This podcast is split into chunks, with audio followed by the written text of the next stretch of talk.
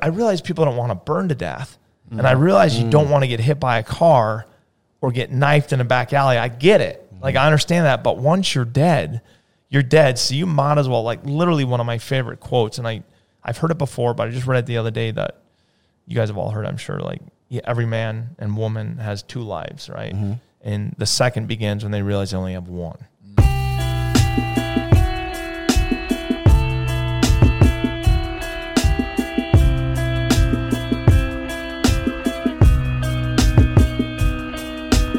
We talk a lot about being present, right? Really understanding, and you literally just painted a picture of it. Is coming into Dallas, weather, whatever. Nobody is really present in the moment. They're probably thinking about, okay, hey, what I got to do when I'm getting to this place, or hey, what I've got the rest of the weekend, or what I've got, you know, next week, this project that I've got to do. And that's one thing we've, and the three of us collectively, we talk mm. about and we struggle with because we're always thinking about what, okay, what are we working for? We're working for that. We're going to this. But you intentionally, and, and you talk about it quite a bit on your videos and, uh, and, and, and the things that you do is like, man, there is so much beauty around us. There's Oh, yeah. so much Yeah.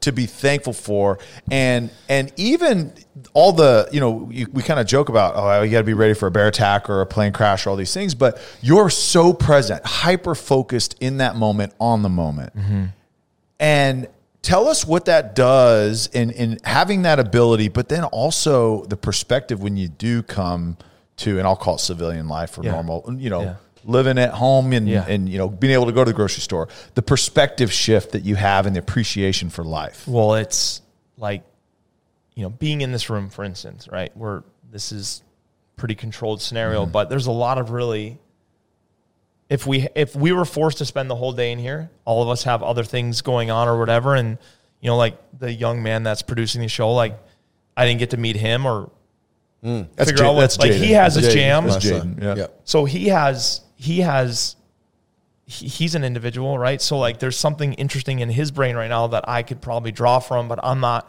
maybe going to get the opportunity to learn from him or like you know that some of your decor like whatever, just the cameras like really getting to know one another. Like there's a lot of things that if we were forced, like if somebody came and locked the door and said, "Hey, you five idiots are in here for five days. Like at the end of those five days, we'd be like, yeah, all of us got to watch all of us pee and poop right over there in that corner. Right. And um, we all talked about literally, we took it.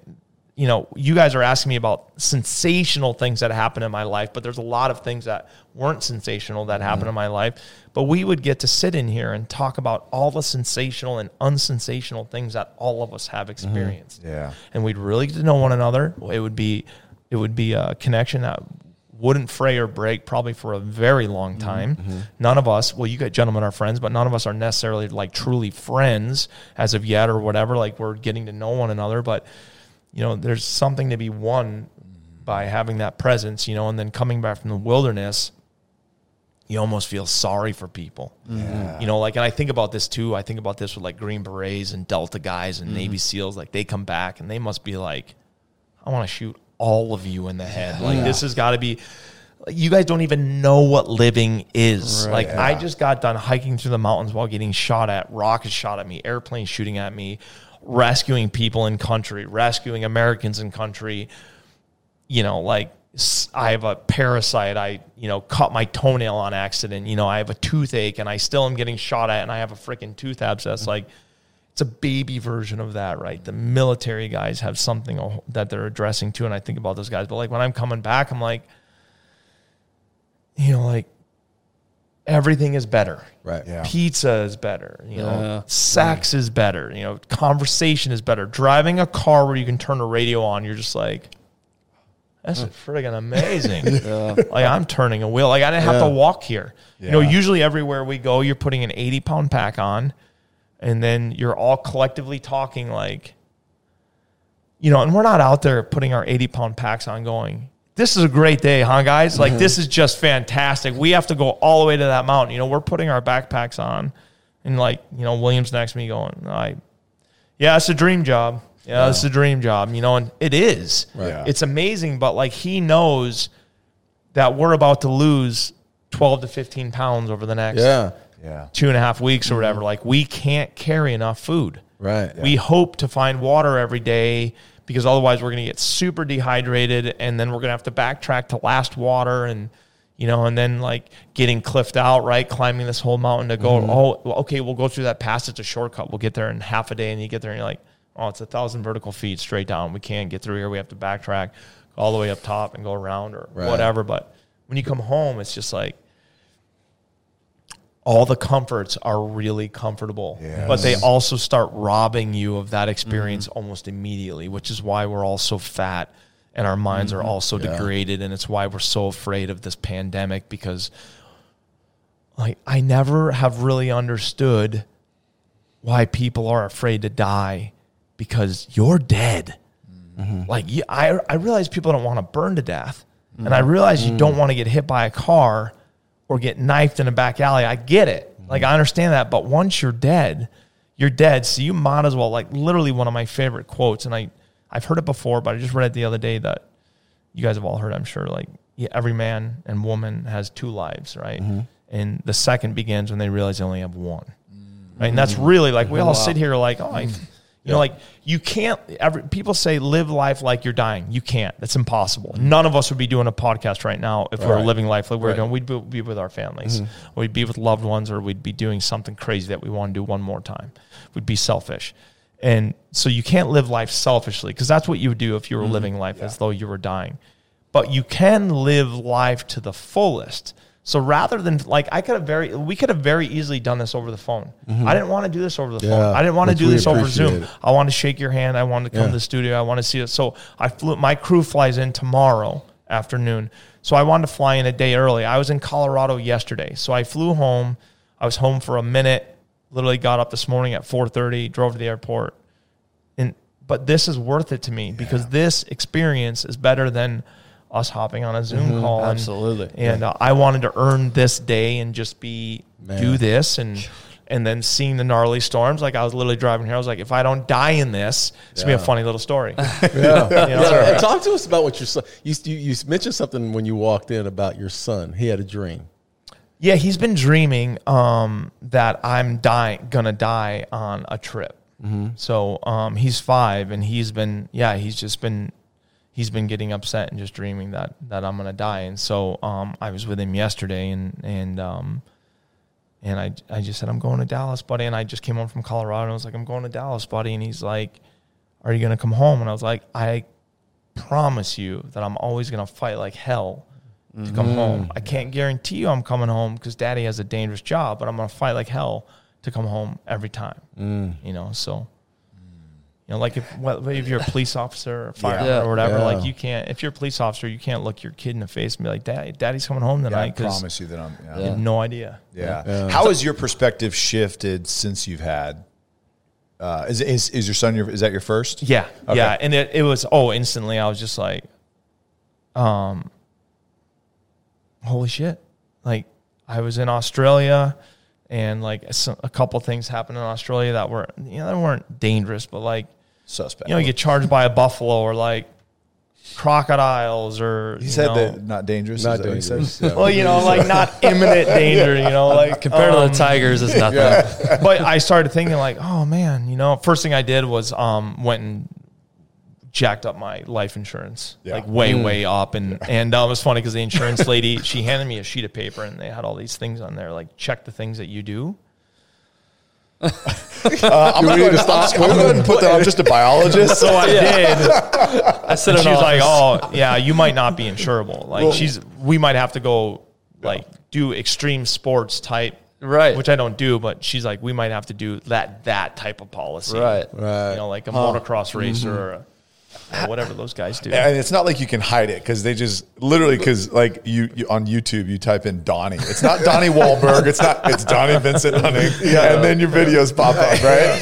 So it's like you hear, I- "Oh, shit!" I can't really lie yeah, on, the- hey, on a cliff like this, just walking with Yeah. an eighty pound pack. yeah, you, you know, we're all we're all parents of you know Tyler and I both have four year olds. You you two have five year olds, and and we talk a lot about you know it's it's the pursuit of success personally, you know, in our careers and what we want to accomplish there. But then it's also giving time to our kids Yeah. and, and not missing that. So how do you personally handle that balance there? And, and I know it's not a balance; that's the buzzword, but Yeah. I mean, how do you handle wanting to pursue your personal career, but also wanting to pour into your son? Yeah, it's tricky because I'm gone for a long time, right? You know, and it's, um, but I and I'm not. I think a lot of people cease being an individual when they're a parent. They mm. instantly go, "Yeah, I'm here for that one right there." Well, I'm I'm not.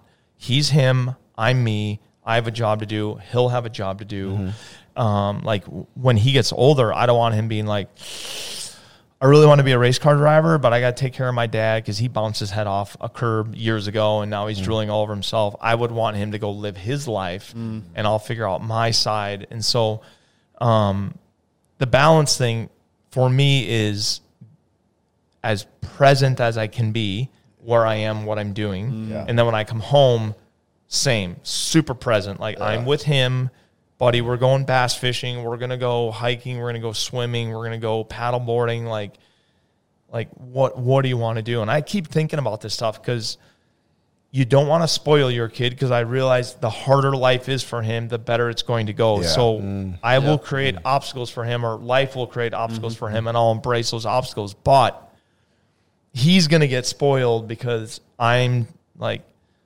I'm taking him as mm. soon as he's strong enough and old enough. Like I'm taking him to go do all of this. Like Yeah.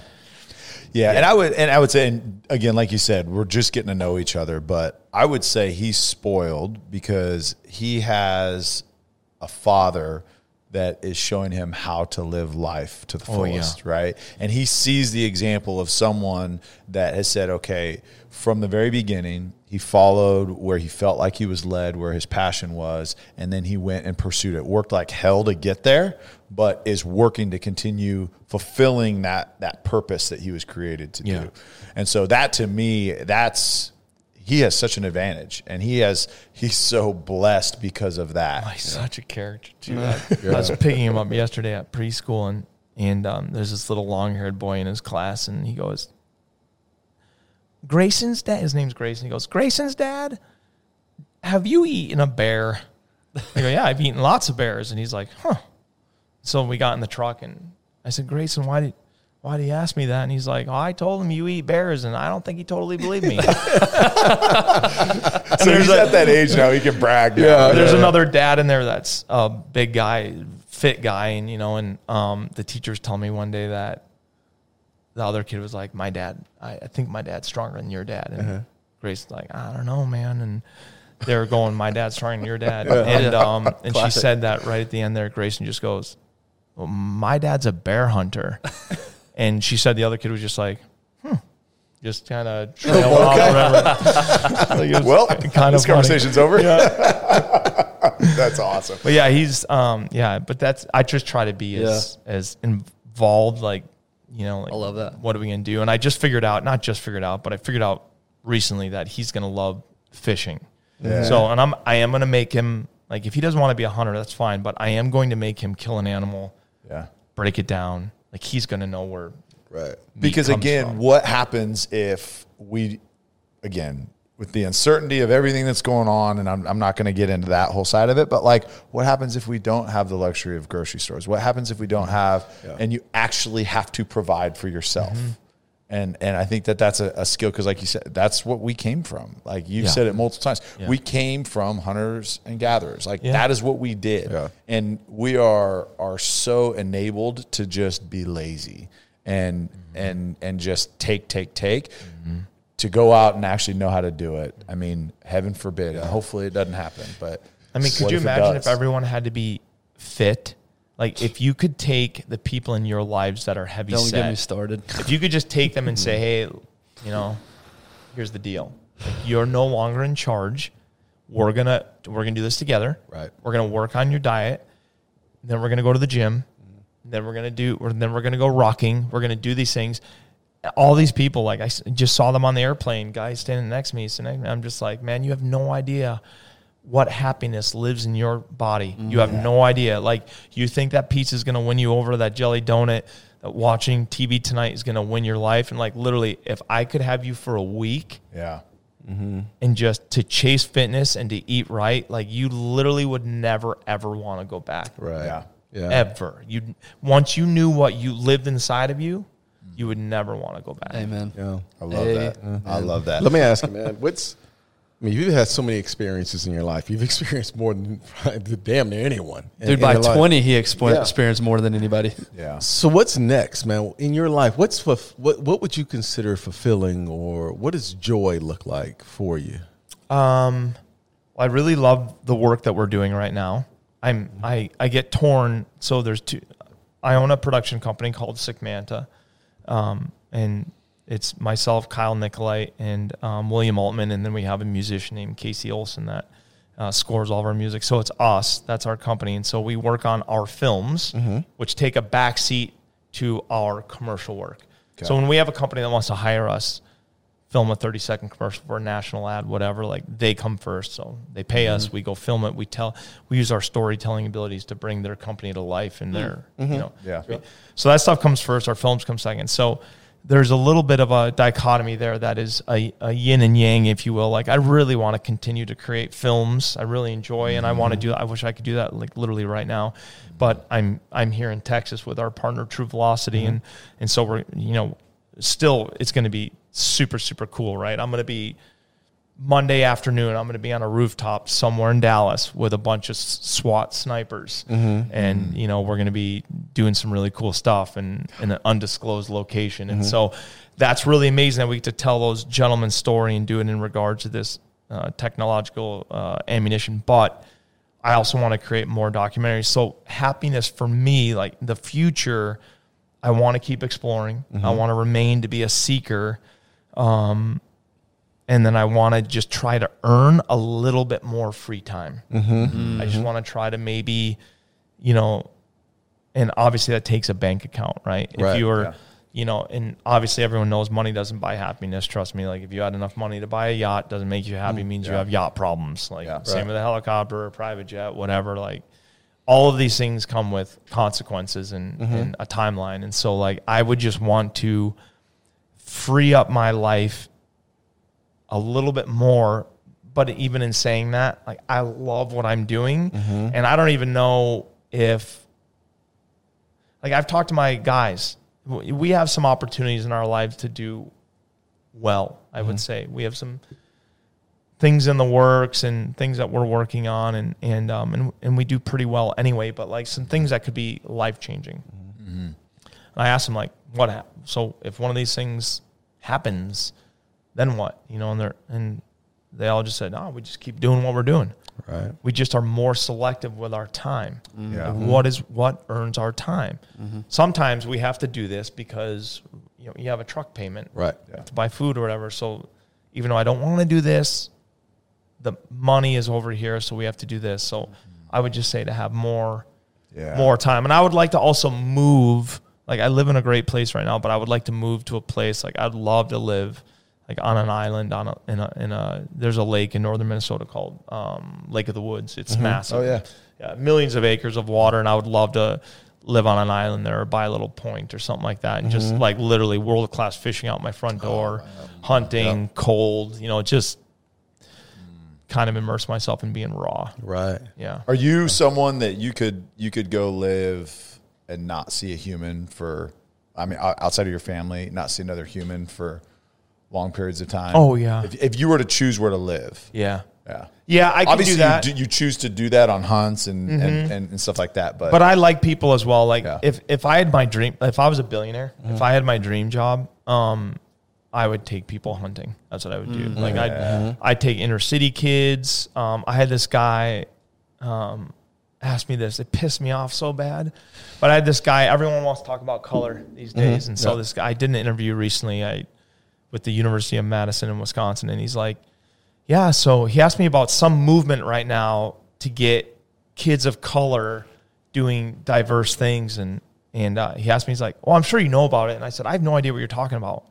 He said, "Well, wouldn't you like to get kids of color hunting?" And I go, "Who gives a shit what color they are?" Right. Just I go, "What are you What are you talking about?" And he goes, "Well, you know, kids of color like they need opportunity." I'm like, "Kids of color have plenty of opportunity." Like take kids that want to go hunting, hunting, whether they're white, black, Right. Asian, inner city. Like, what if the kid that lives in the middle of the country wants to go hunting and his parents don't do anything or aren't mm. hunters or like mm. You know, does does a kid that wants to join a football camp like does he have to come from a neighborhood? Like does he have to come from a rundown neighborhood? Mm-hmm. He could come from a ten million dollar home and like his parents aren't even there to pay attention to him. Right. And like he might want to come play football. And like, how about we just find the kids that literally have the lust to go Right. Mm-hmm. do these things, and then we take those kids that don't they don't have the opportunity, but they have the lust to go do these things. And he was just kind of it was kind of crickets, Yeah. but I just hate all this. That's not the Yeah. answer he's looking like, for. dude, like let's stop Yeah, compartmentalizing, like- exactly, man. But I would Yeah, love, so like, true. I would, I and I say that, but I would love to, you know, I would love to take a kid from the inner city Uh-huh. and just like, dude, I'm gonna melt your freaking mind. Like, right. you're literally our bathroom is over there. Yeah. We have to hike a mile to get water so that Uh-huh. we have chores. If you want it to be warm tonight in the teepee, like we got to go cut wood. Mm-hmm. Then we got to stock a caribou and you're going to shoot it and you're going to cut it up. I mean, I'd love to take that kid and then dump his ass back in the city and be like, Yeah. you guys have no friggin' idea. Yeah. Yeah. So I'm I would gonna- love to do You that. know what? Welcome work- for the perspective. I work with the inner city group called C5 Texas, and we send our kids up to Wyoming oh, yeah. to do a camp trip, and it's a it's a it's a week and a half. It's only Yeah. a week and a half. Yeah. But they go out in the woods, and it's an experience, and they all come back, and it's the best experience See? they've ever Yep. had. It's the first time they've been out of their neighborhood Yep.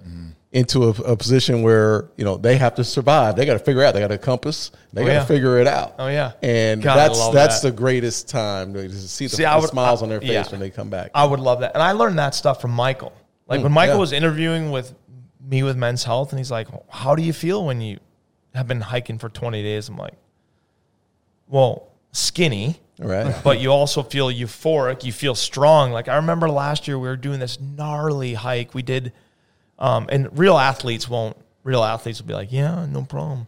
But we hiked 19 miles in six hours. The whole crew was where had over 80 pounds on their back. So we did 19 miles in six hours. Everyone had eight pounds on their back, and we were getting to the trailhead like when we had that kind of like, like you can start to see town. You can start like it's coming, right? Mm-hmm. Um, because we were hiking out of the mountains into Anchorage, Alaska. So it wasn't like we were hiking to an airplane and then flying out. Mm-hmm. We were hiking out. And I remember I took my backpack off. We were exhausted, and I did push-ups. We will do. We'll take our backpacks off and do a series of push-ups just to move your body in a mm-hmm. different way. Yeah. Take kind of the you know because you guys know when you do something heavy, you start to just you know like your inside, yeah. shoulders right up to Yeah. protect yourself. You know Yeah. you get all bound up. So we're doing push-ups. And like I couldn't believe how tired I was, and yet I stopped doing push-ups because I was bored doing them. Like my body didn't give out. I was just sitting there just going, man. Usually I can do Mm. like 30 push-ups and then I'm gassed, and I'm just sitting here going. It was because I was so skinny, right? I'd lost so much weight on the trip that I was just sitting there doing push-ups. Like, man, this is freaking. I feel invincible right, now, you know. And so like, Michael taught me like, hey, they took inner city kids or even other kids and they immersed them without their phones. That's the key is no mm. phone. They immersed them in the wilderness for three days and totally changed their cognitive mm, retention, right. totally changed their IQs, totally changed their um, creativity. Like, mm-hmm. oh, so I'm physiologically, when we do these things, we're physiologically changing our bodies for the better. Mm-hmm. Right. You know, he taught me that because he went and did all the research Yeah. right. Yeah. after doing the interview with me, he's like, now I got to go talk to this guy at Harvard who actually Yeah. understands what you just Right. sputtered at me in Right. sentence fragments. And those statistics were crazy. Like Yeah. just Yeah. understanding like what being in nature actually phys- physiologically does for And the crazy thing was he was talking about even just seeing it on your computer screen, yeah, the the effect that has. can change. Yeah, Yeah, it can change. Don't be lazy. Go see it. For Right. Go no, for do that Yeah. for sure. But Yeah. it's just amazing that connection there. Yeah, between and there's nature and, and I read a book a couple months ago that, that really changed. It was before I read Comfort Crisis.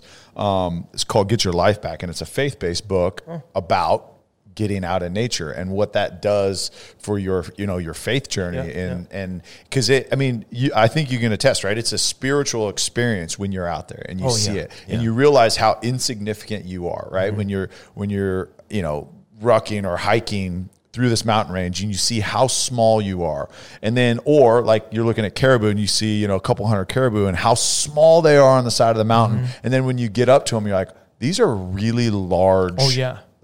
Large animals Yeah. but mm-hmm. you how i don't know just perspective of hey maybe i'm not the center of the universe and maybe Yeah, i'm yeah. not right Yeah, like maybe there is something bigger and more important than myself Yeah.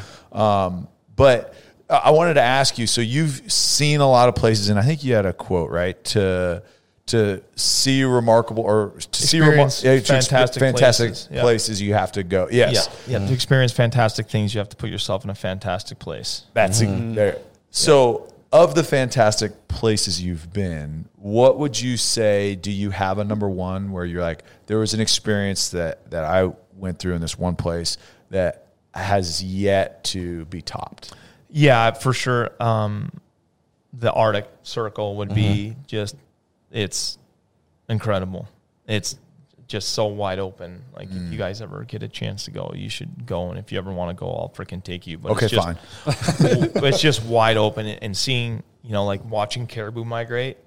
it- mm-hmm. it's like watching planet Earth. Yeah. You know, and then you seeing like, oh, there's a pack of wolves. Oh, they're hunting that caribou, and oh, yeah, and you're oh, watching them and just like, it's it's and then the northern lights, right? You're sitting there and at night, and you're Have you, have you guys ever seen them? No, I've heard a lot. oh my Yeah. god, Wild. And I, I didn't see a great, not that. I played football in Edmonton, uh, Oh, yeah, in okay. Alberta, and, and we'd get out, out of town, you know, it, you'd see it better, but to be up there and Oh, it's, What are you seeing? What are you seeing? I mean, describe that. So it's Northern Lights. it looks like you're being punked.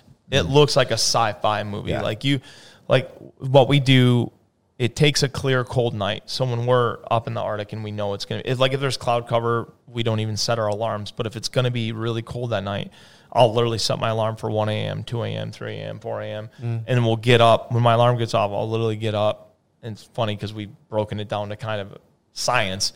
I'll, I'll literally get up, open the tent. If they're not out, I just zip it up and tell William, like, hey, go back to sleep. Like, they're not out. But if they're out, I'm like, hey, like, dude, you got to get up. Like, Right. you're going to go film this stuff. And, but you look and it's literally insane green, purple, red, and you're looking at it, and you know, it, and it's just literally shape shifting, dancing. right? Mm. About, and literally, like you'll see a spike just like mm. go right back up to the sky, and just it's and it's, I mean, it's almost blinding at times, and you're gonna see like this big, huge snake, and she's just going and then all of a sudden you'll see a wall looks like a storm looks like a wall cloud is coming you know of pink or oh purple and just literally So it's many washed different into colors, green. huh? oh it's mm. Insane. That's wild. okay. it's so- intense it's so intense and then you just sit out there and you're like i have to hike super far tomorrow so i have to go to bed but you're just mesmerized. yeah. I- I, mean that place is the arctic is just so cool for me because it's just the wolves and the grizzlies and the caribou and moose and you have to fly in the you know you fly in the airplane to get there and you know the airplane bounces on the tundra and you know you get out and the airplane sputters and takes off you know and have you guys ever seen um, walt disney's uh, never cry wolf? No. you should watch that movie. It's Okay. It's probably my favorite movie of all time, and it's just it kind of Never Cry Wolf. mirrors my life. Yeah, there's a book by Farley Mowat called Never Cry Wolf. It's about a biologist. They they have this idea that the caribou are being decimated by wolves, mm-hmm. right? So they're like, they hire this biologist, and they're like, hey, we're sending you up to the Arctic. You're going to go study wolves. The wolves are decimating the caribou herds. We need to figure out what's going on. And they sent him with dynamite. They sent him with rifles. They sent him with all this stuff. And they sent him with all this stuff that has no place in the Arctic, right? Mm-hmm. Because no one knew what to send him with. So they sent him with all this stuff. Well, he goes out there and finds out essentially like the wolves, while they are eating caribou, it's not what's decimating the caribou. They're eating as much redback voles, which look like mice. They're eating as many mice as they are like caribou, right? They're mm-hmm. only feeding on the caribou during the migration, then the rest of the time they're eating mice and all this stuff. And so this guy kind of goes, it's about his journey to go up into the Arctic and study wolves and figure out like, oh, the wolves aren't, you know, and it's it's really interesting. But like, there's a part in the movie where he's in an airplane and this guy's flying. Do you guys remember? Um, I forget the guy's name. Brian something is the actor. The guy from um, Rambo: First Blood. The Do you guys ever see that movie? remember Sylvester Rambo. Stallone? Yeah, yeah, yeah. So like the the the cop that's harassing Sylvester Stallone in the movie where he's going to drive him out of town. Anyway, he's the actor, but he's a bush pilot, and he's flying, and this biologist is sitting next to him, and all of a sudden they're flying, and the engine stops, and he's like. And the, the, the guy's just like, you know, and the, and the pilot's like, can you friggin' believe this? I mean, ah, he's like, hold on. So he's digging, and they're like sitting there going, and he's like, hold, hold on to the stick there for me. Like he's digging for tools. Then he goes, he goes out of the airplane, opens the door, like goes out. He's on the front of the airplane, like whacking the engine with a wrench. And the guy's just sitting there, like you know, Wow. And I just feel like it's a little bit of But my life. life, yeah. like, but that's but but the Arctic just is so, you know. But you can find it. You can you can find Yeah. it. Right. I mean, you can find it in this room. Really, like if you're looking and you're paying attention. So I got to ask the question. They, they don't want to ask, but I got to ask. This, this is probably one of the things. I, have you been in a situation, life or death situation, where animal wise, wolves, grizzly bears, whatever? Have you been in those type of situations?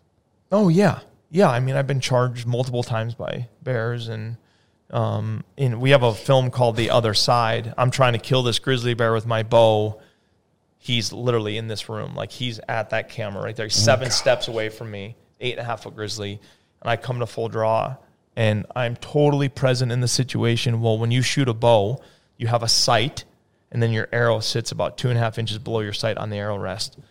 I was full draw, and I put my sight picture right on his thoracic inlet. I'm going to shoot an arrow right down through where his neck connects to his chest. It's going to go right through his chest hole, and it's going to basically cut his aortic arch off the top of his heart. That's what I'm going to do. And he's going to die in seconds. And I come to full draw, and he's walking right at me, and I release the arrow, and my arrow drills a stick and but I think I smashed him. Like I think he's dead, and I'm just literally like I shot him. And my friend Lance Kronberger's right here with a gun, and then William is filming it right here over my shoulder, and the bear bear kind of backs up, and I'm like, oh, he's. I'm just waiting for him to literally tip over dead. And I'm just sitting there, and Lance goes, "You missed." And I oh. turned to him, and, I, and it's funny because I'm wearing a mic, and you can my heart's just like do do do do do do do. do. You literally can hear my heart just double. My heart rate just dou- already it's up right because this grizzly, he was gonna. There was a big round bush. He was walking right at us, and I thought he was gonna go left or right, and kind of can't, and just continue on in a diagonal fashion. I was gonna kill him when he walked by, right or left. So I'm sitting there, and he's walking up to that bush, but then I can see he kind of sees me through the bush. So he instead of going out, he comes around the bush to me. So now I have a frontal shot on him, a hmm. quartering two frontal shot. So I miss, and then Lance is like, "You missed him." so it hit a stick and Hit a stick and deflected down. oh my! So then I turn, I grab another arrow, and I nock it, and now I'm freaking out. Right mm-hmm. now, you know how they say like everyone has a plan in a fight until you get punched. punched in the mouth. Yeah. I got punched. My plan was out the window. I don't even know who I am right now. So I come to full draw, and the bear starts coming. Boom, boom, boom.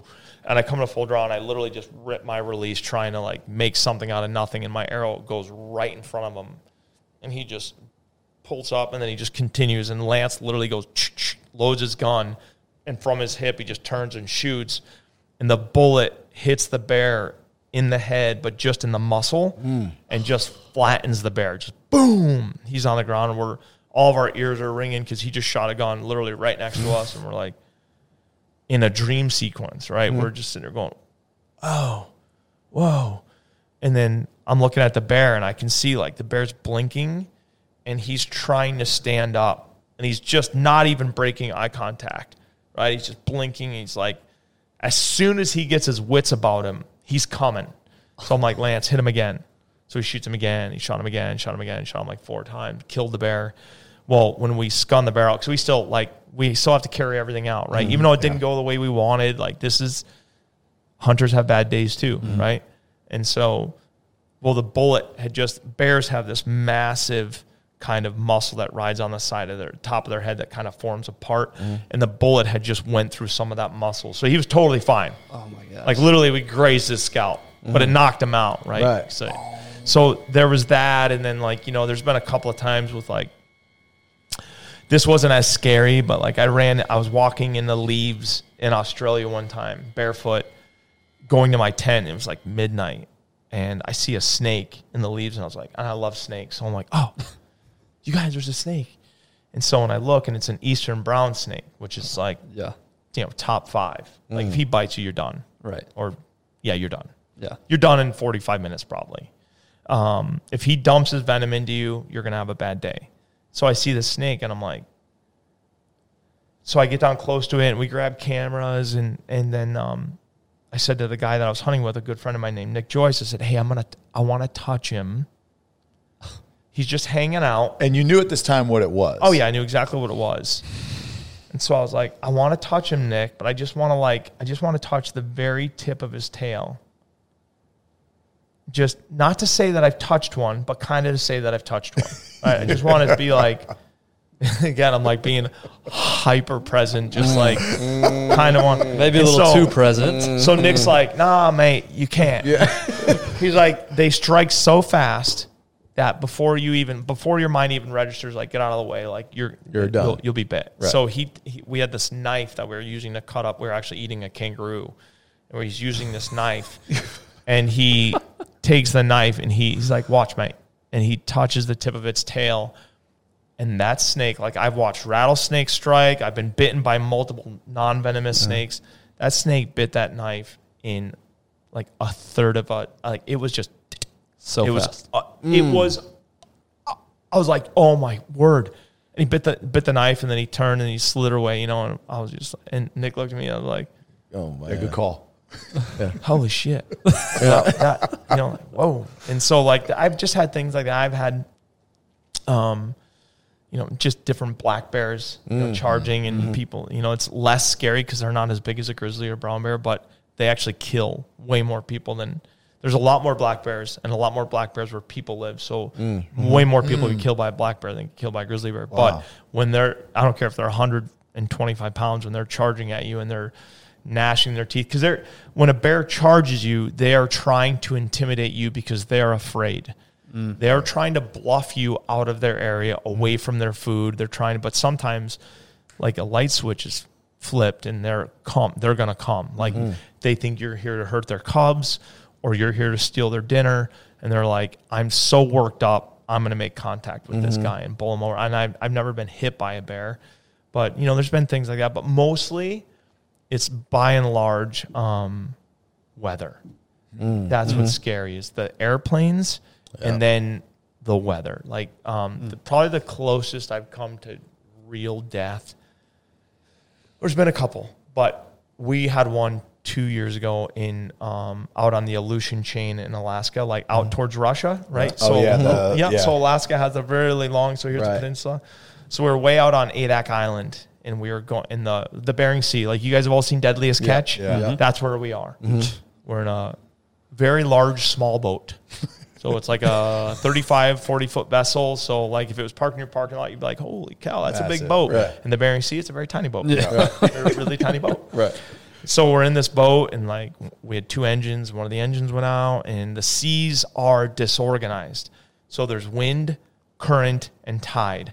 And instead of like you guys have all been in the ocean, Yeah. right? And the mm-hmm. waves, like even on a bad day, you're fishing or going to the beach or whatever, and you know, you're sitting there like, mm-hmm. oh, this kind of sucks. Like I'm getting seasick, or mm-hmm. just like boom.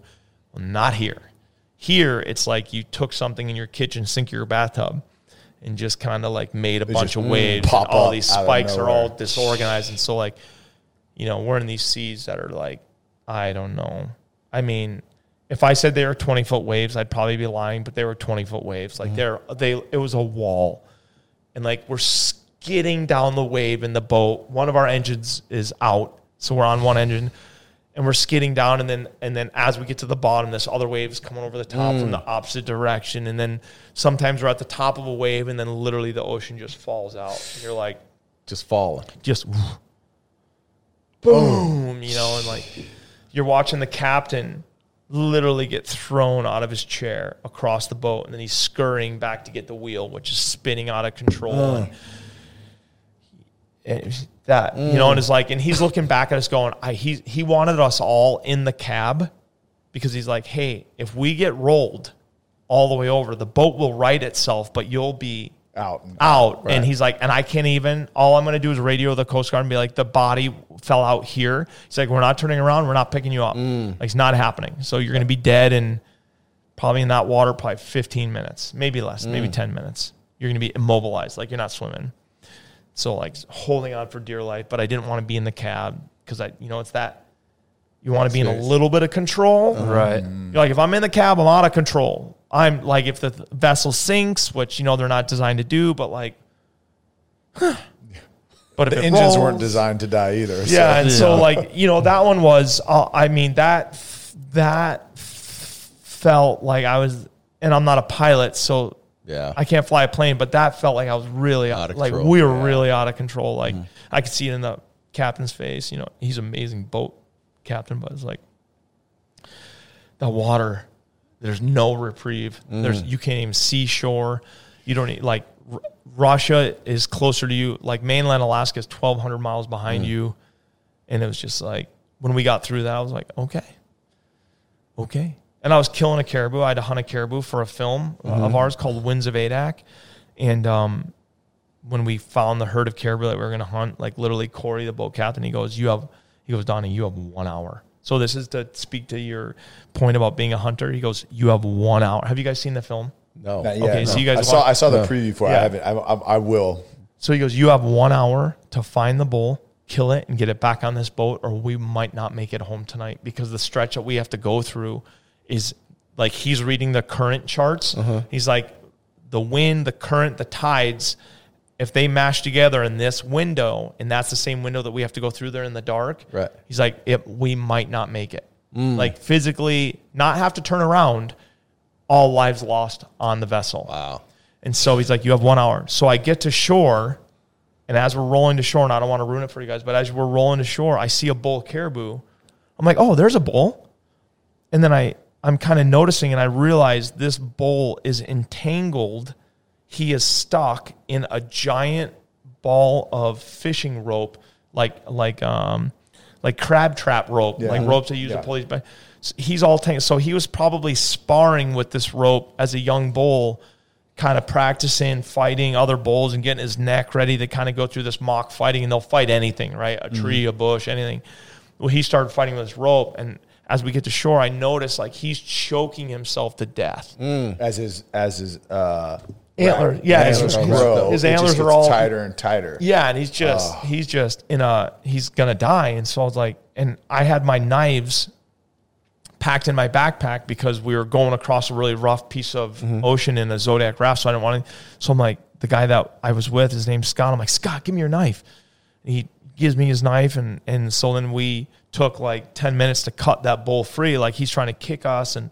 You know, gore us. I'm like, we have to rescue. Like, you can't leave an animal. Yeah. I'm here to kill a caribou Right. but not this caribou. So like I have to cut him free and let him free so he has a chance at his life and then I'll go kill the bull that I want to kill. So we did all that and it took us like an hour and 45 minutes. So we were 45 minutes late to getting mm. back on the boat. Tyler so knows what was, that's like. Yeah, it was a long road home. Being late. Man.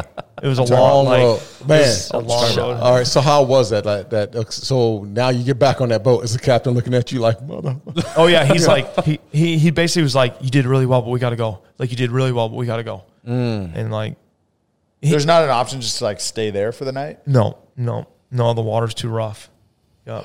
Like it's too unsettling. The tides are too big. Like the tide drops too much for that boat. So where he would have to safely anchor, the water is it's walls of water. Oh, oh my god. And so like we had to steam back. And so it was like we got going, you know, and we're like, okay, okay, this isn't so bad. You know, and then like you literally all of a sudden you just see a black wall on the horizon.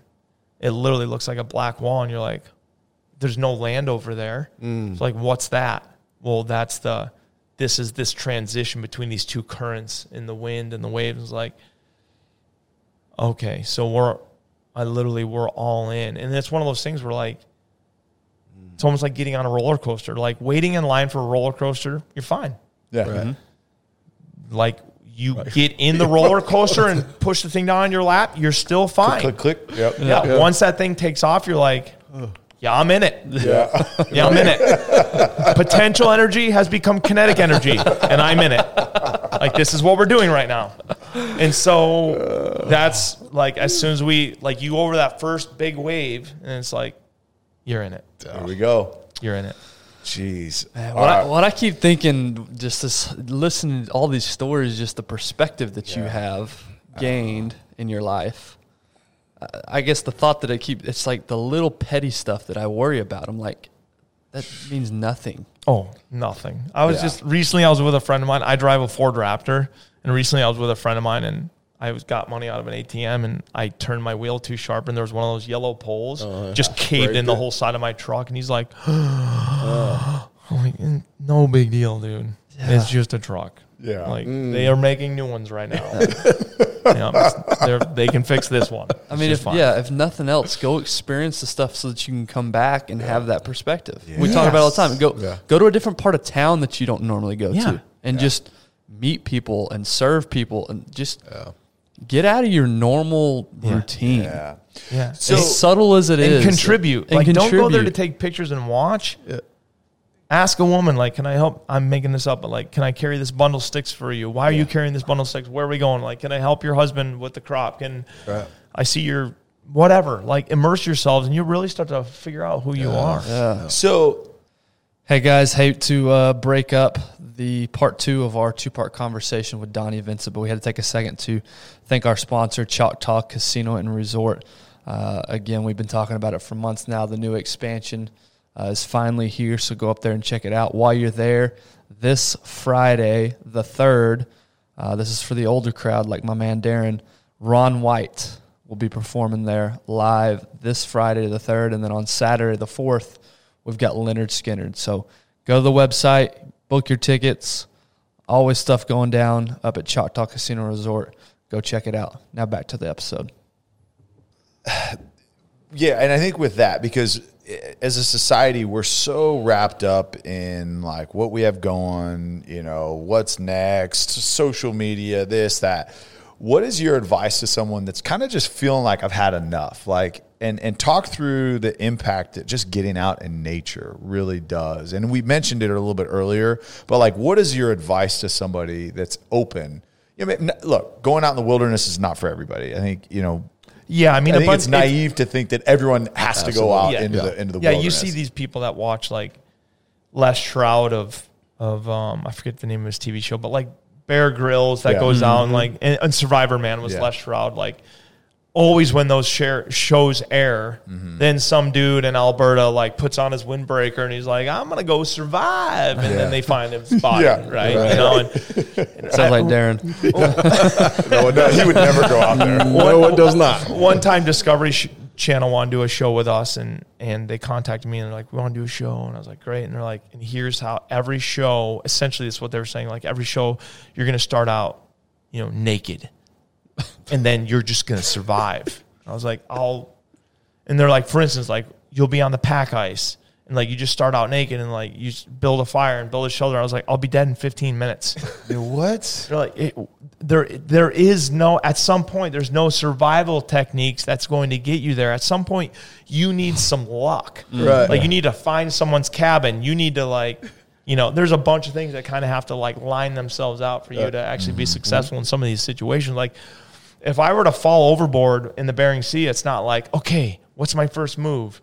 I'm going to tread water until I die. Yeah. That's my first move because there's no place that I can swim. There's nothing that I have on my person. There's no, like, I'm going to try to get back to the boat mm-hmm. and maybe they're nice enough to maybe try to get back to me and I'm going to try to connect those two dots until we get there. But, like, people that want to, I would say, bite off little pieces. Yeah. Mm. And first of all, social media, like you mentioned, our phones.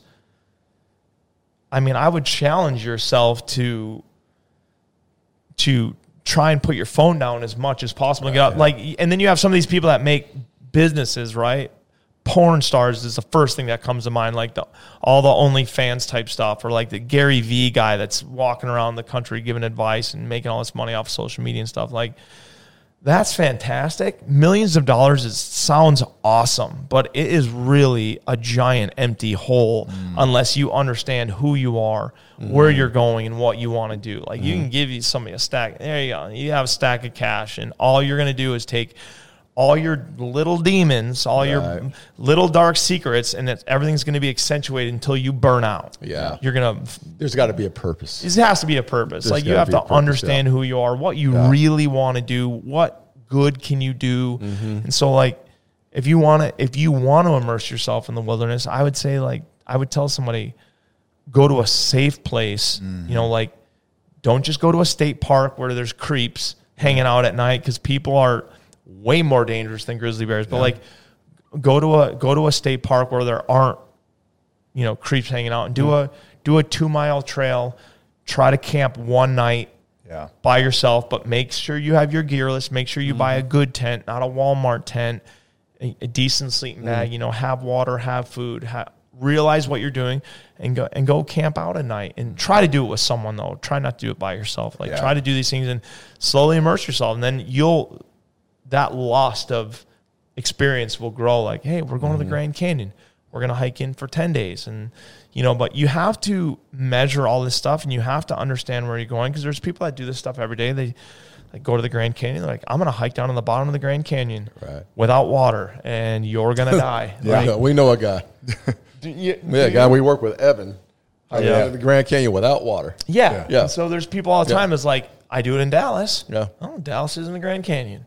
and like, desert is desert. Right. And you know, and like there's, you know, and so you have to realize what you're doing, but you really can find quite a lot. Yeah. Um, you know, and there's all these little places too. Well, there's a place in northern Minnesota called the Boundary Waters. It's millions of acres of wilderness. There's no motorboats allowed. It's wilderness connected by lakes, and it's a canoe area. So people go up there, they get their maps out, and there's there's literally no markings on the map other than like you have to realize like, okay, so the shape of this, okay, this island shaped like a peanut and this island shaped like a peanut. Okay, so if we pile around the peanut, then we go. If we go straight, it gets really narrow, and that's how you have to navigate through this area. And so, mm-hmm. like, you're sitting in a canoe, like looking at pine trees. Everything is pine trees. Everything is rock. Everything looks the same until you start picking it apart, and then everything kind of looks different. And so, like, you can do little trips like that, right? You can go to the boundary waters and just be like, I'm gonna paddle to the other side of the lake set up camp for two nights. I'm going to paddle back. and then after that, I'm going to paddle to the other side of the lake and I'm going to do a portage, which is crossing land with your boat and gear. I'm going to do one portage. I'm going to camp two nights. Then I'm going to come back. Like you just start doing baby steps like that, you know? And um, I had a I had a young lady write me last year, I think, and she was like, I want to go on an elk hunt. I want to do it by myself. I want to go to Montana. I want to hike into the backcountry. I want to bow hunt elk. And I want to, like, what's your recommendation? I'm like, don't do this. Do not do this mm. because either you're going to have it all figured out, and then if you do, there's no reason you should be emailing me because you Yeah. have it all figured out. Right. Or B, and B is a bad day. Yeah. Mm. And B involves search and rescue, and B is going to involve you Absolutely. sitting on a rock crying and having no idea where you are, whether you're a man or a woman, and like, mm. and we've I I've been lost. I've been so lost that I'm just like, I've spent a couple of nights in the winter when I was in high school hiking, deer hunting. No idea. Literally just made a decision with a friend of mine. Mm. He thought he knew where we- we were. He's like, oh, if we just go through this swamp, we both throw, fell through the ice. This is in high school. Fell through the mm. ice, soaking wet. Tried to stop. Didn't have fire starting stuff. Tried to stop. Our bodies started shutting down. It's like, okay, when we're walking, we're warm. So we know we have to walk. So I just said to him, like, okay, you pick the direction. I don't care. We're not going to fight. You pick the direction, whatever direction you pick. We had a compass. We're going to walk in that direction until we hit something of civilization. We're in Minnesota. We're in a massive national forest, but we will hit something. And if we come into a lake, we're going to turn on and go the opposite direction. We're not going to go around the lake. We're just going to, we will pick our points and, you know, and like, Found found it ultimately. yeah, you figure it out. And so like, um, but yeah, I, I would challenge somebody to, and I would challenge you in a number of different, like I would challenge you to read a book that of something you're curious about. I would challenge you to go to the gym. I would challenge you to try to find your fitness. I would challenge you to try to change your diet and work more meat into your diet. And, and, and, uh, you know, like there are so many things that you can change. Like, Yeah. do push-ups multiple times throughout the day while you're in your office like do burpees do squats do like little changes make mm-hmm. big mm-hmm. change man And and I i would really do I would say too, and, and you talked about it earlier, like, don't tell me about it. Like, so if you go do this for a reason, like from a, from a health perspective, to go out and get in nature and to do something, don't do it to post it. Don't No. do it oh, like Oh, do it for you. There's Yeah. something there's Absolutely. something powerful about just having that experience with yourself, mm-hmm. right? And I mean, you obviously you shoot all, a lot of your excursions, right? Because that's because that's what you do, right? It's become a job. yeah, you've Right. got yeah. But but when it's when you are going for yourself, right, and you're going to go out and experience, find peace, find stillness, right.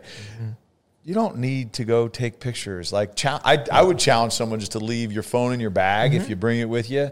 I mean, I would suggest probably bringing it with you, especially if you're a novice at it.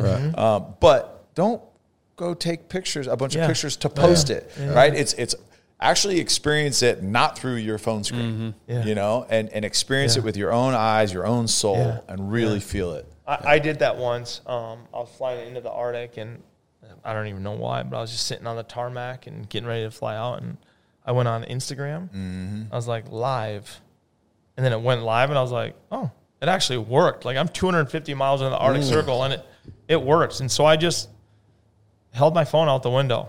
And like we took off and flew through the mountains, and I'm like, it's gonna work as long as it works, and it's gonna shut down. So I just sat there, and afterwards, all these people were like, "Why didn't you just enjoy your time?" And why were you on your phone? And well, I was just trying to. I don't recommend this. I, Yeah. I, I like what you're recommending, but I was just trying to share it with yeah, other people, yeah, and I wasn't sitting there looking at my phone, going. I wasn't facing it at me, going like, "I'm going in the Arctic." Like I was just holding it up to the window, and I was literally looking for moose and caribou. I was just, and occasionally I go like this. Oh, done. Like I knew when about like we flew over a mountain, I was like, it's probably done now. I was like, oh yeah, done. Like Yeah. put it away. Yeah. But like, But you've experienced it, right? Like that's it's totally different. Like Mm-hmm. you've been on thirty plus day treks Oh, yeah. up in the Arctic Yeah. with nothing, Nothing, right? yeah. So so I, I totally get it. it's Like, so nice. It, yeah. it like when you can leave your phone behind and disconnect and, uh, like that, man. yeah. But, uh, w- I got one more question, and this is, and you mentioned it. Um, eat more meat. So, of Yeah. all of the of all of the hunts that you've had, one, okay, what is your favorite Mountain lion. animal to hunt? Mountain Not lion? not not to hunt, but to eat. Mountain lion's the best meat I've ever. Really? eaten. Wait a Is it? minute. Mountain Really? lion. Mountain lion? Are you shitting me? No, it's fantastic. Oh, you Yeah. can eat mountain lion. You eat actually. Yep. Yep. That is Yeah, awesome. I've only killed one. I killed a big lion a few years ago in BC, and and Oh, uh, yeah? and we ate it. And uh, it was funny because I was around all these guides. Like I'm running into hunting guides. I'm not, I'm not bragging because the hunting guides are amazing guys and they've taught me so much. But I was around all these hunting guides. I was like, hey, you guys, when we if we kill a lion, like we're gonna eat it. And they're like, oh, well, you know, it's you know, it can have trichinosis in it because it can have parasites in it. I was like, yeah. So same with bears, like Yeah. well, what are we doing then? You know, and they're like, I'm like, have you eaten it? And they're like, oh yeah, yeah, I've eaten it. I'm like, oh, what's it like? They're like, oh, you know, it's it's all right. You know, I'm like, oh, have you eaten it? Oh yeah, yeah, I've eaten it. I'm like, because these guys are lifelong lion hunters. I'm like, oh, you've eaten it? Yeah. What's it like? Yeah, you know, kind of like what he said. You know, it's all right. You know, Liars. okay, yeah. So we kill this huge lion, and we butcher it. I'm like, we're eating it. And so like, the first I guess tray we cooked. Like we had all these medallions, right? We took the uh-huh. back straps, which is the every mammal has. It's the two kind of tubes of meat that align your spine, mm-hmm. right? So we cut those out. We sliced them up, seasoned them with salt and pepper, put them on the grill, like literally just like little chicken nuggets, if you will, right? Just literally salt and pepper and the cat. They didn't even make it to the table. And these guys that were like, yeah, you know, I mean it. You know, they're just, I mean, like a couple of crushing it. Oh, like they're jelly donuts. I'm like, oh, mom, know, I'm, I'm, I'm, and then we had um, we we made roasts that night. Mm-hmm. We're having kind of a dinner party, if you will, and so we made black bear, which no one likes to eat, yet is amazing. It's fantastic. Really? Yeah, it's fantastic. So I didn't. I, I didn't know people didn't like to eat it. I mean, it's a little. Well, well, people always say like they, they like to say, well, was that bear eating blueberries? Because if he was eating blueberries, then I'll eat it. But if he was eating rotten, gross salmon, then it's going to taste like rotten, gross salmon, which is the furthest thing from the truth.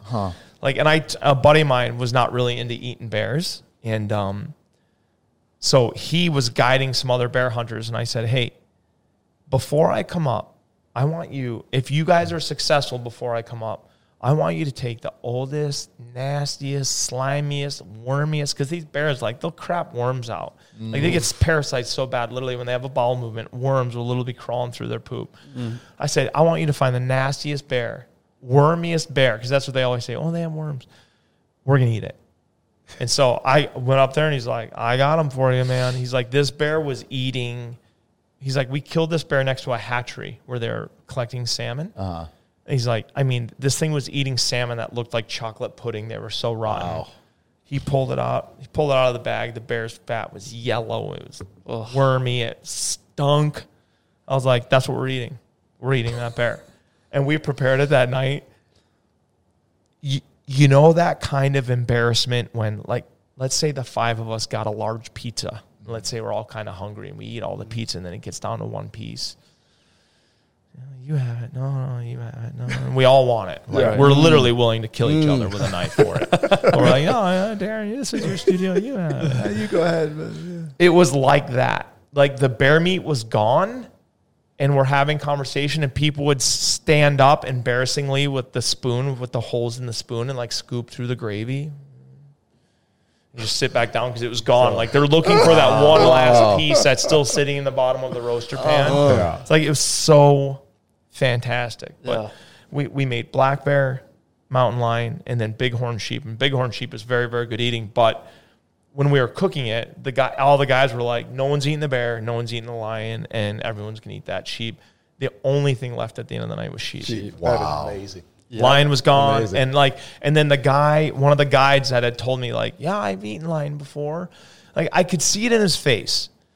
He was lying, but he wasn't lying to deceive me. He didn't want to admit to me that they had really never eaten a lion. Right. Yeah. Right. Right. So Yeah. When we got done eating the lion for the nights that we were there, we were getting ready to go home, and he came up to me. He's like, "Can I have the rest of your lion?" Because we couldn't eat it all. He's a 185 pound cat, so he's like, Hmm. "Can I have the rest of your lion?" I'm like, "Yeah." And we butchered it all beautiful, vacuum packed it. I mean, it was gorgeous, and he took it all with him. And he sent me a picture a couple days later. of Him, his like four kids, his wife. They're they're and they're a bush family. Like they live in a cabin in the bush, and like they're all sitting there eating a lion at night, and it's fantastic. And then now, so my friend that I made eat the stinky bear, mm-hmm. they because they kill a lot of bears. They're like now he saves all of his bears, and then he went to town and talked to the um like the soup kitchen in town, uh-huh. and he just said like, hey, we're you know we kill a lot of bears because he's outfitting a huge Yeah. mountain area, so he has mm-hmm. clients and they're killing. And he goes, "Will you guys take bear meat?" And she goes, "Oh, yeah. Not only we have a waiting list, we have a waiting list of people that are fighting to get bear meat." And he's like, "Oh," and they've been like, not tossing it, but like legally, you don't have to take the bear meat. Mm. Legally, you can leave the bear meat in the wilderness for other bears and animals to eat. Like it doesn't go to waste, but eagles will eat it, ravens will Yeah. eat it. You know, all these other animals will kind of come to it and eat it. And so sometimes a client would want the bear meat, but sometimes they would just leave it in the forest to be reabsorbed mm. and eaten by the wildlife. And people like to think again, we're we anthropomorphize everything. So people like to think like, oh, they wasted it. Well, while I wouldn't kill a bear and leave the meat in the wilderness, that's not for me. It's not going to waste. A human's not eating it, but a lot of other animals that Yeah. you know. I mean, you could run into a coyote, a fox. Yeah. Uh, It's like um, hogs an in Texas, right? They just leave. They just leave the hogs, but Yeah, right. They're all eaten. Oh, Like, yeah. it, the whole thing is going to be eaten. Yeah, eventually. they're Yeah. gone. And so, like, well, he's never left another piece of bear meat. I mean, literally has never left another bear hind quarter or anything in the forest ever again. It- Oh. I gotta either say they eat it or it goes to the soup kitchen. I got to say something before we, we wrap up here. I know we're about to wrap up here. Uh, my father-in-law is a big-time hunter. He loves elk hunting. He travels all. He packs in, does all the things. I want to say something to Eddie Axter. You're a pussy, Eddie. I'm sitting here next to a real, a real hunter. He eats lions, bears, Bear, and all that. yeah. So Eddie, that's a shout out to you, brother. He's gonna love this show. Trust me. good. I, I was going to say you've done a ton of incredible things. Obviously, I mean this has been so much fun. Yeah. Maybe the best thing you've ever done, or the most incredible thing you've ever done, is hold this man's attention for two man. hours. Yeah. Darren's usually asleep after about an hour of these shows. Oh, boy. For you to sit here and, and for him to be on the I edge of on my his toes, seat, man. It has been. It's That's just the an most incredible, incredible thing man. you've ever done. Just an incredible. it. And I'm not, you know, I- I went hunting. What was it, Tyler? A year ago. Yeah, Well, yeah. my my my father-in-law took me out and uh, and a, a couple of friends, and it was uh, we went hog hunting, and we didn't we didn't you know kill a hog. We didn't find anything. End up shooting a coyote, which they were saying the same thing. Got to get rid of these coyotes that are Yep, on yep. the property. Yep. But was one of the best experiences because of the quietness. And I came back and I told both of these two guys, it was at night you couldn't hear anything. oh, yeah. and we're I'm talking an hour and a half outside of Dallas. Yeah. So the experience of maybe not you know the hunting side, but the, the It's the same of it- thing. It's Yeah. the same thing. Yeah. You don't have to go to the Arctic for this. Mm-hmm. You can experience the exact same quiet that I'm experiencing. Look at the same night sky. Like we're looking at the same night sky. I'm not looking at a different night sky. right. Yeah. Like, It's just it's totally Yeah. That's right. Man, I love it's it. so much Appreciate it, fun. brother. Yeah. I love it. Well, we always finish with this question, and, and this Oh, goes God. more back to your journey than anything. Um, if you could go back to any point in your life and tell yourself one thing, doesn't necessarily mean change anything. But if you just go tell yourself one thing, where do you go and what do you tell yourself? uh, certainly back to I would want to have this idea in elementary school, and I would want to understand the fact that there's an an exponential curve in success, and the harder you work in elementary school is gets you further in mm-hmm. high school than you ever could have mm-hmm. if you just let elementary school kind of pass you by. And the harder you work well let's say middle school the harder you work in middle school the further you'll push yourself into high school if you just let middle school just kind of pass you on by. And, and I, i'm using school as a reference but it's with anything. Mm-hmm. Playing football shooting your bow painting a picture like the more you pour yourself into any given your Yeah. diet, exercise, reading a book that you wouldn't have read otherwise, talking to a, a girl that you really were too nervous to talk to, but instead of going to talk to her for her phone number, you really walked over to her, introduced yourself, and just wanted to really understand who she was mm-hmm. and you wanted her to understand who you were so you could have a conversation. All of these things, the harder you work when you're a young man or woman, kind of the more doors open, the easier life gets, and the more experiences are kind of presented to you, which appear to be luck, but are anything but.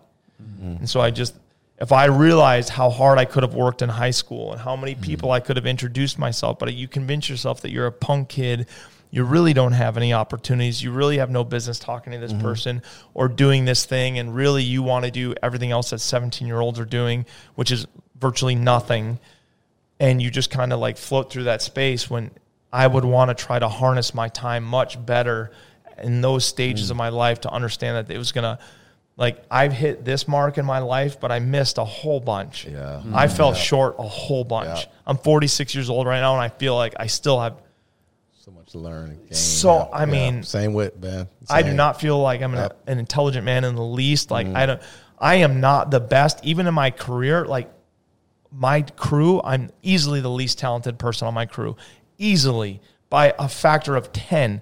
Like the three gentlemen that I work with, if they were sitting here, would blow your mind. Like maybe not sitting here talking, that's maybe not their suit. Mm-hmm.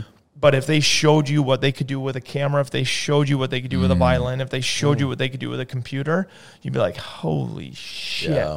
Yeah. Mm. And so like I would just want to tell myself like life is not just passing by. It's not about like I think our parents have been lying to us our entire lives and I think their parents have been lying to them their entire lives. You don't have to get married.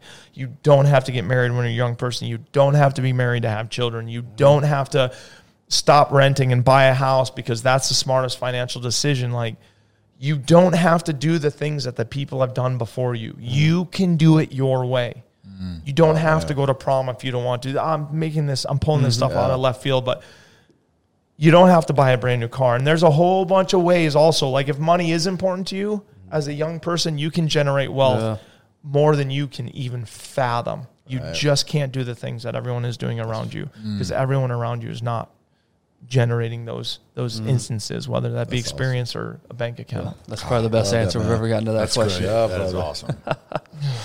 dude. Thank you guys. So been much great. fun. Yeah, I Yeah. appreciate you coming in early. Yeah, and so doing much this. better in person, like you like we Yeah. mentioned. yeah, I didn't want to do this over Yeah. Zoom. Yeah. No. Uh, That's Terrible. That's been the hardest thing. You know, we launched uh, a year and a half ago, and about a year of it Yeah. was literally we had a couple months, I guess, a month or so Yeah. that we were doing in person, and then we had to adjust and do you know just because of the circumstances. But Yeah.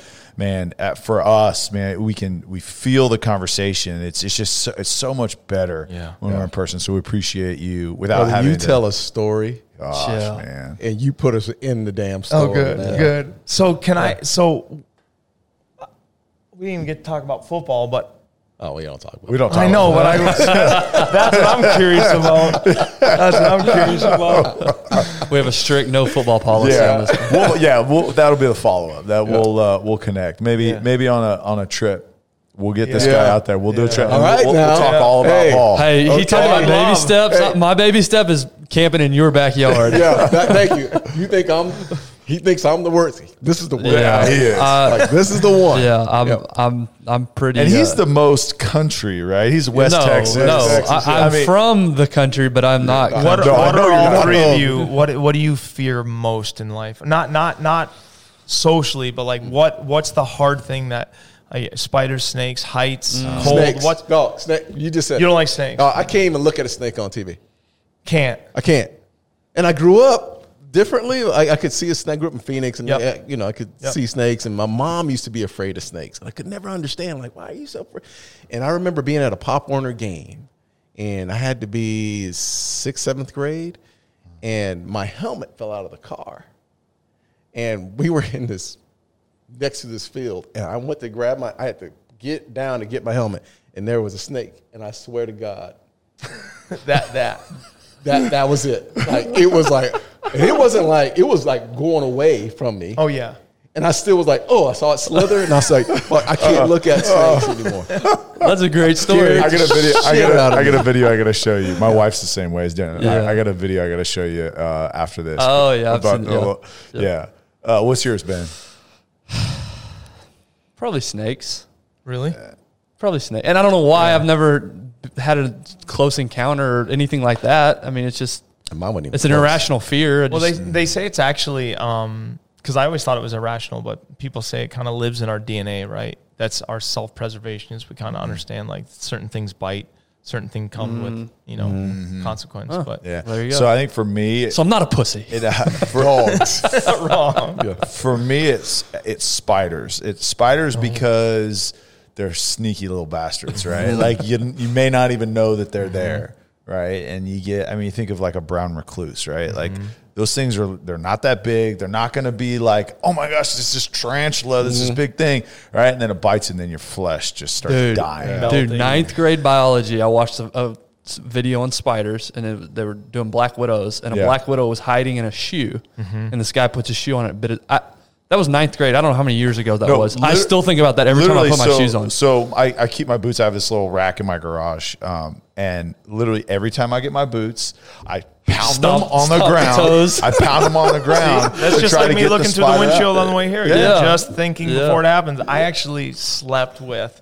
Um, uh, it's called a, a redback spider, but it's Australia's version of the black widow. It's a black widow on steroids. Well, it's an Australian version, so it's way more. It's way worse. Yeah. way so I. I was sleeping on a cot in this little um, tent area, and we had left to go hunting. And then Kyle Nicolite, our director, he'd stay back to do some work, and he's like, while we were out, he's like, "Hey, I'm gonna, I'm gonna clean everyone's little tent area." So like, and he had rolled my mattress up.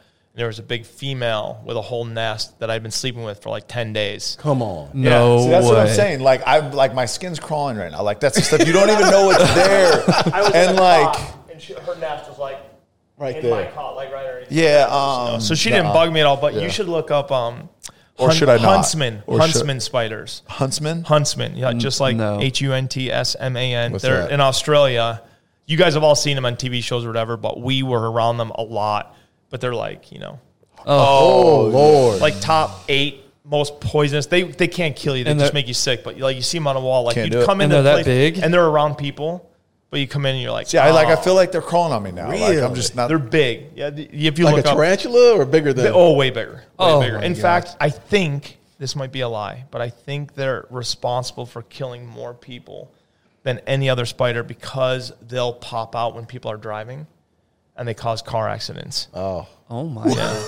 like pop out of the car. Like they'll be on a visor. Like they, they like Oh, being around see. human dwellings. Why? We would watch them. stop asking questions. Can Yeah. we move on? Our, our tent, our tents would have these pipes in them, and these spiders His would come out at buttholes night. just like- zoop. oh, they're massive. I've never seen them squirm. Yeah, serious. I thought you were no, like, it's one in the room. Like we're just Hey, going down this really Yeah. bad You got path him. right now. Like, Donnie it's got time. you. It's time, Donnie got your ass. Mm. All right, Donnie, what's you yours? got got. Heights? Heights. Heights. Okay. Yep. So, So that used to bother me. It doesn't bother me much anymore. so when I, I, it doesn't really bother me that much. I just have to like, if we're climbing a cliff or to a top of a tree or something, I just, I just have to take Stay one looking second. up. Do you like- feel it in your butt cheeks? Like that's when I, height for me. Hey, Maybe sorry, I used hold on, hold on. That was a, sorry, that was a, that was a, Ben, that was a, that was a Ben comment. Hold on. If not, he's not the Dude, same see- dude see, anymore. I'm gonna, I'm gonna try to dig into this. Like we're we're on from spiders. now we're gonna that talk was about the this. most out of left field. No, I'm telling you. I don't know about maybe it's just me, but when like oh, for you example, the Sears Tower, the Do Sears Tower in feel it in right? butt Or Wi- Willis Tower now, whatever Okay, it is. now we gotta listen to this right? now. When Go ahead. you when you're up high and you look down, that's where I feel it. I feel it in yeah. my butt cheeks. Like your guts move up? Yeah, I feel like the tingle in my butt cheeks. Yeah, Yeah. yeah, the spider got you. Dog. Yeah, yeah. Just got me all Dude, disoriented. not been dis- disoriented. Yours are you're talking cheeks. Mine's the actual anus. Oh, the sphincter. That's the sphincter is where you feel it. All right, man. Well, how, hey, Donnie, how do we find you, man? How does how does our audience find you? Same stuff. Like Donnie Vincent. I think it's Donnie underscore Vincent on Instagram. Hey, Um, you're being selfish on it. You need to post more. oh yeah. Oh yeah. I get. Yeah. I'm. Yeah. I. I yeah. I The once a try, week's but- not working for me. So your films, though, where Yeah. where can people find your films? Most of it on donnievincent.com. Mm-hmm. We sell them right now. I'm kicking around actually making them free just to get people to watch them more. That we do have one free one out called Winds of Adak. Wins of Eight. Yeah, Yep, that's, that's, a project we did with Benelli, which is a gun company. Yeah. Um, we went to Adak. That's the boat store. I was Okay. telling you. It's, Yep. I, I think it's, there are elements of the film that I don't like, but I think it's pretty interesting. Um, and then, uh, and then there's a, a film that we did. It's, it's not a film. It's just a short, but we call it Who We Are. Yeah. And, um, that was a piece that we did. It kind of explains why I hunt. Um, we did it for National Geographic. Uh, they ended up not wanting to use it all, so we just released it. And it was kind of an audition tape. They want to do a TV show about us, but they didn't want us to hunt. And so I said, well, I'm not going to do a TV show unless I can hunt. Yeah. And um, we had an awesome concept for a show, but um, we sent that in. And, and uh, anyway, um, but yeah, just search my name and D O N N I I. was saying, Here's your next move- type in Donnie in YouTube and there you found him. Here- here's your next concept. Take us two out hunting. Yeah. And you would have some gold content, I promise you. Oh, I So I, okay, so you two now. No, is this, but is no. this how, is this how And it the is? only reason I say us All right, two no, no, no, it's just us. It's just uh, don't worry Well, about him. He's number one, I, want more alone time with Darren. But number two, you actually know what you're doing out there. We yeah, are and then you're gonna clueless. talk shit. We are That's clueless. That's why we don't want to include you. how was, Never uh, hear the how was the interview with Michael Easter? It was was great. awesome. It was. It was. W- awesome, wish man. wish we could have done it in person, but Yeah. yeah, I mean it was Yeah. yeah. And reading his book, we all three read his Yeah. book or, or listened to it we were asking audio. questions about you, and he was before the show started. So yeah. Oh, yeah? yeah, Yeah. Right on. It was good. Yeah. It was yeah, really good. yeah, his experience was it was cool to see him kind of Yeah. navigate it all. Well, it was great just because I mean he quantified it right, and he gave like the statistics. That's what I love. Yeah, he, Yeah. he actually did research and Yeah. read thousands of studies and Yeah. and did. I mean, and, and he was foreign to it too Yeah. before it all. Yeah. Yeah, You know, he would and that was me the cool. like, "Can you believe this?" I'm like, "Oh, I can't believe that," but that's kind of how I feel. you Yeah. know? So that's awesome. Did he tell you all about almost getting lost? No. He almost got really, really lost one time, and like, I mean, he almost like it would have been full search and rescue. Really? Oh. Yeah, but we sent him up the hill. Uh, we'd killed two caribou, and we were done filming, and we had we were gonna carry both caribou Out. up the hill, and so uh-huh. we said, Michael, take our cameras to the top of the hill and come right back down. I mean, literally, like walk to that light and come right back down. And he's like, okay, it's wide open. Like mm-hmm. we can see you, you can see us. Go there, drop them, come back. Okay. So all of a sudden, hours go by, and I'm like, he should be back by now. Mm-hmm. And so I end up looking down the ridge to the east, and I see him walking. And we had kind of a, a food cache on this little runway. And I was like, oh, freaking awesome, dude. He's going to get like a little packet of rice or something because we're going to eat caribou tonight. Like, he's going to get Yeah. salt and pepper, like some. I was like, dude, he's really falling into this wilderness, you know, Right. camaraderie and uh, everyone's helping out. And so he goes on there. So we disregard it and we start hiking up the mountain with the two caribou on our back. And then all of a sudden I look down the valley and I'm like, shoot, there's a grizzly bear coming. I'm like, I can see what I think is a grizzly bear. I'm like, there's a freaking grizzly bear. He's following, he's coming into the scent of our two dead bulls. Mm-hmm. And now he's going to, I know he's going to follow us back to camp. And now we're going to be dealing with a bear all night. Mm-hmm. So I'm sitting and then we're watching and we're watching this bear, but then the bear turns and is walking away. And I'm like, oh, there. And I'm like, is it on, is it walking upright? Which bears will do for a short distance. And so then one of the guys is like, the bear just glistened, you know, like something shiny. So we're like, what the hell? So we look at him and it's Michael walking in the opposite oh, direction Oh no. in the Arctic, like no one's around, right? He's walking and he thinks he's coming back to us. So he oh, walked up a mile east and now he's walking southeast straight away from us. Like he's heading to the Yukon territories. And we had to dump our backpacks and freaking run. Go get him. Go get him? chase him Yeah, down. go get him. Because he just thought he was coming right back to us. And then we got to him. You know, our cameras are very expensive. We got to him. We're like, hey. And he's like, holy crap, I thought I was coming to you guys. We're like, dude, you're way out. You're miles away from Mm. us. And so we get him back. And we're, I'm like, where are the cameras? He's like, I have no idea. Oh, No It's like, I, way. and a huge storm was coming. He goes, I have no idea. He's like, there's like, they're here. they're They're somewhere between the sky. And so we They're- found him, but it was like, holy cow, that was a lesson for us. Like Right. Yeah. any of my crew, I'm like, go drop that stuff, come back. It's like, Yeah. okay. But with Take him, the extra time. Yeah. Yeah. Yeah. Yeah. Yeah. Oh man! All right, well, right, you guys. Yeah, Man, enjoy your you've been time. great. Enjoy your time in uh, Appreciate Texas. you, brother. That was great. Yeah, man, that was awesome. That was so Great meeting you fun. guys. Yeah, man. But appreciate you again, uh, Donnie Vincent. Go follow his Yeah. stuff. Just just the cinematography alone, and, Yes. and how well you guys job. shoot, man. It is like it- he's- it's like Planet Earth. It's And artwork. then It's art. It's it's absolutely amazing. Do yourself a favor and make sure you go check out his stuff. Thank you. Thanks again. Donnie. All right.